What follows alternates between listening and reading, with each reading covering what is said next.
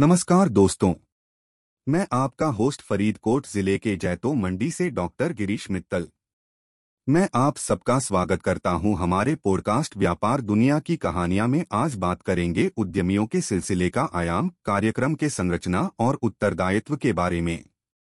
उद्यमियों के सिलसिले का आयाम बढ़ते हुए भारतीय अर्थव्यवस्था का एक महत्वपूर्ण विषय है।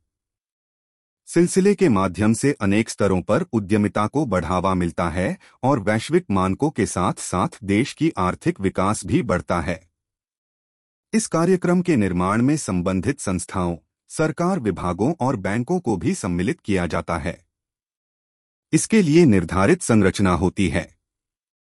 कार्यक्रम के संरचना में प्रमुख रूप से दो प्रकार के उद्यमी होते हैं। पहले जो उद्यमी अभी तक शुरू नहीं किया है और दूसरे जो उद्यमी पहले से ही सफल रहे हैं। इन उद्यमियों को विभिन्न संरचनाओं के माध्यम से आगे बढ़ाया जाता है।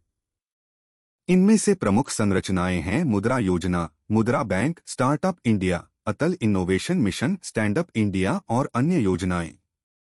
इन संरचनाओं के माध्यम से उद्यमियों को विभिन्न अनुदेशों और सहायता प्रदान की जाती है।